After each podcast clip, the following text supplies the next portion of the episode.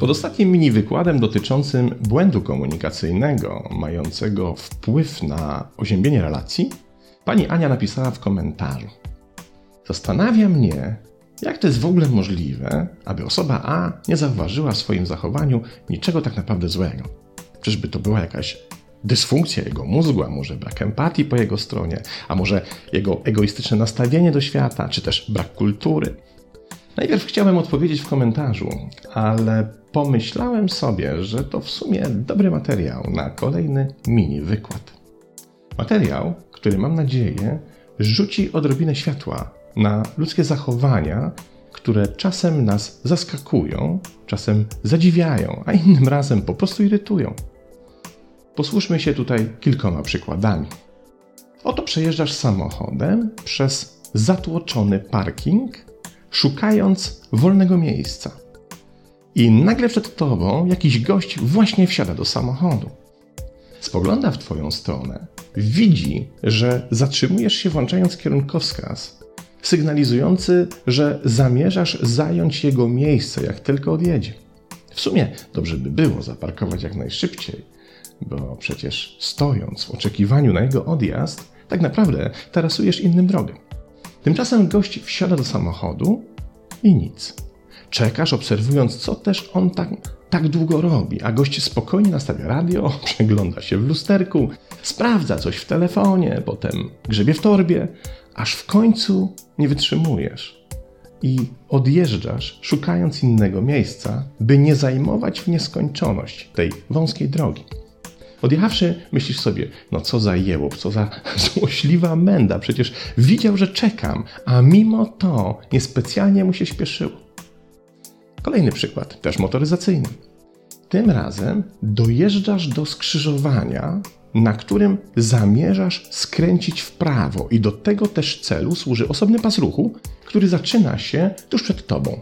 Co więcej, właśnie zapaliła się zielona strzałka, i mógłbyś skorzystać z możliwości zmiany pasa i skrętu, ale niestety przed tobą stoi samochód czekający na zielone światło, pozwalające mu jechać prosto. Kątem oka dostrzegasz, że przed nim są co najmniej dwa metry wolne, więc gdyby podciągnął zaledwie pół metra do przodu, to twoje auto by się spokojnie zmieściło i mógłbyś skorzystać z tej zapalonej właśnie zielonej strzałki. Co więcej, widzisz, że pani kierująca tym samochodem z przodu widzi ciebie w swoim wstecznym lusterku i przecież powinna się zorientować, że wystarczy, by podjechała do przodu cholerne pół metra. Jednak nie podjeżdża. Stoisz więc zablokowany i jednocześnie sam blokujesz wszystkich stojących za tobą. Kiedy wreszcie pojawia się zielone światło, udaje ci się wjechać na żądany pas i zrównać z tym samochodem z przodu. Zaglądasz więc, co też za cymbał kieruje tym samochodem, a damska wersja cymbała patrzy na ciebie bez mrugnięcia okiem. No bo o co ci w końcu chodzi? Trzeci przykład. Wchodzisz do restauracji ze znajomymi. Szukacie wolnego miejsca. Niestety Wolny jest tylko stolik dla dwóch osób, a was jest akurat pięcioro. Ale obok, przy dużym, sześcioosobowym stoliku, siedzi jeden jegomość i czyta gazetę. I pije kawę. W sumie, gdyby gość przesiadł się do tego mniejszego stolika, ten duży stół by was spokojnie pomieścił. Przecież to niewielka operacja. Chętnie byście mu nawet pomogli przenieść kawę i tą jego gazetę. Pojawia się kelner. Specjalnie głośno i wymownie pytasz kelnera, czy nie znalazłby się dla waszej piątki jakiś wolny stolik. Kelner widzi sytuację i równie głośno i tym razem, patrząc już prosto temu od gazety w oczy, odpowiada: Niestety, jedyny wolny stolik to ten mniejszy. Nastaje cisza. Liczycie ze znajomymi, że facet skuma bazę i sam zaproponuje przesiadkę. Jednak nic z tych rzeczy bo gość rozsiadł się właśnie wygodnie jak gdyby nigdy nic, po prostu całe to zdarzenie ignoruje. I to wydaje się, że w tak ostentacyjny sposób, że zwracanie się do niego z prośbą, żeby się przesiadł, mija się po prostu z celem. Wychodzicie więc z restauracji zniesmaczeni, mrucząc pod nosem. Co za ludzie! Zaliczyłeś takie akcje? Jestem pewien, że nie raz, bo zdarzają się nam dosyć często. Zawsze później tracimy wiarę w ludzką bezinteresowną dobroć i zaczynamy podejrzewać, że i owszem, ludzie okazują pewną bezinteresowność, a mianowicie bezinteresowną złośliwość. Bo przecież gość na parkingu patrzył ci prosto w oczy. Pani w lusterku dokładnie widziała, że chcesz skręcić, a czytający gazetę w restauracji słyszał wyraźnie, że nie macie gdzie usiąść, a mimo to zachowali się, jak się zachowali. Czy dlatego, że są źli i przesiąknięci złem do szpiku kości? Dlatego, że celowo chcą nam zrobić na złość? A może dlatego, że w ten sposób chcą nam coś udowodnić, jednocześnie rekompensując sobie swoje nieudane życie? Okazuje się, że wyjaśnienie jest zupełnie inne, ale zanim do niego dojdziemy, najpierw musimy się przyjrzeć słowu brzytwa. Określa się tym słowem rodzaj alternatywnego wyboru, w którym proponowane rozwiązanie oparte jest na zaskakującej i niespecjalnie merytorycznej przesłance, jednak takiej, która paradoksalnie upraszcza wybór i jednocześnie podnosi prawdopodobieństwo wyboru właściwego. Jedną z najbardziej znanych brzytw jest oczywiście brzytwa Ockhama, mówiąca, że jeśli mamy do wyboru dwie teorie, to powinniśmy wybrać tę mniej skomplikowaną. Przypomnijmy jednak, kim był William Ockham. To żyjący w średniowieczu franciszkański mnich i teolog, który wykładał na ówczesnym Oksfordzie i który został przez Kościół oskarżony o herezję w związku z głoszonymi przezeń teoriami.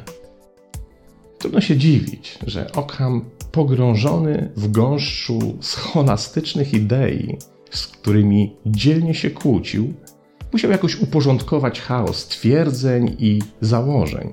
Stąd cięcie brzytwą. Po prostu ufał tym teoriom, które opierały się na możliwie najmniejszej liczbie założeń.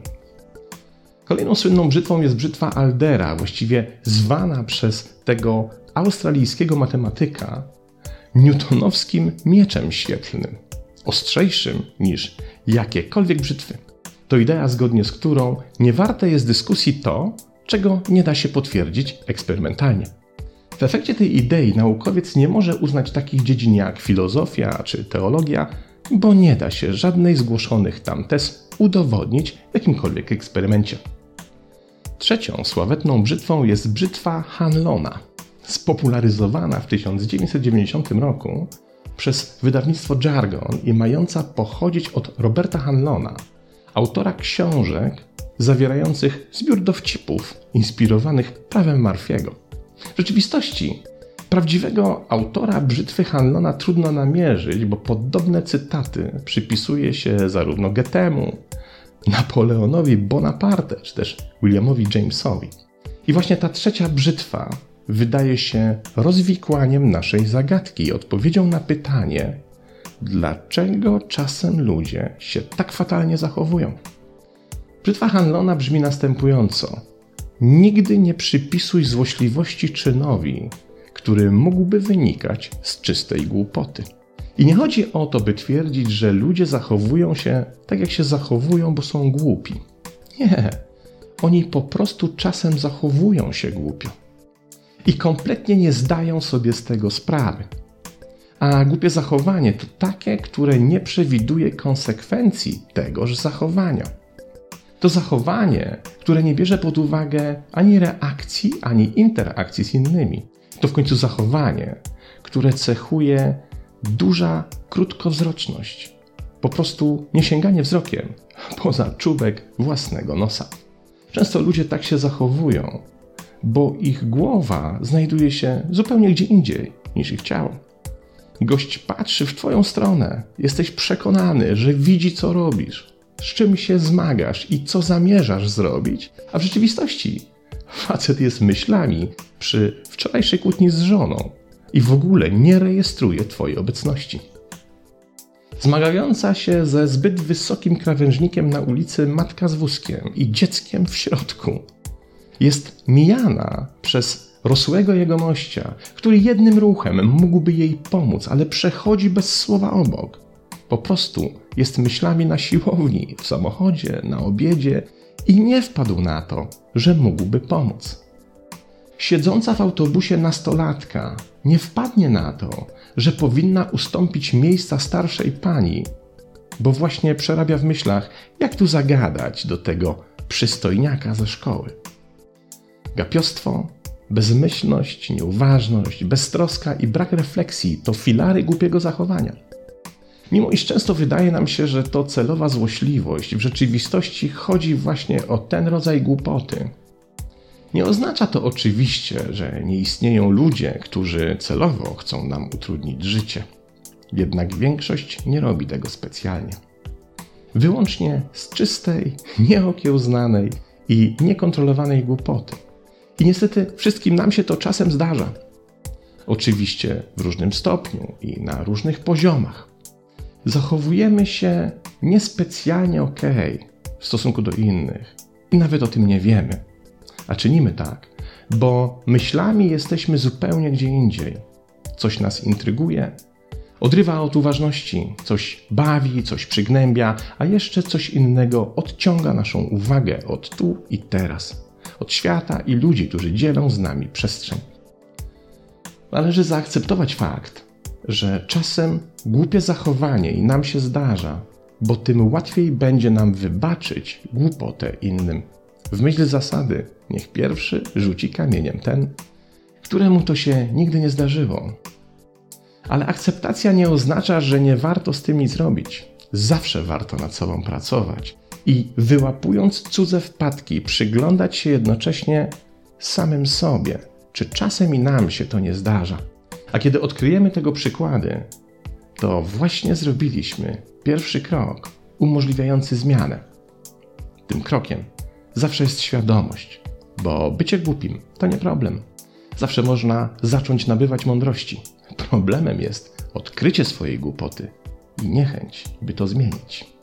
Pozdrawiam.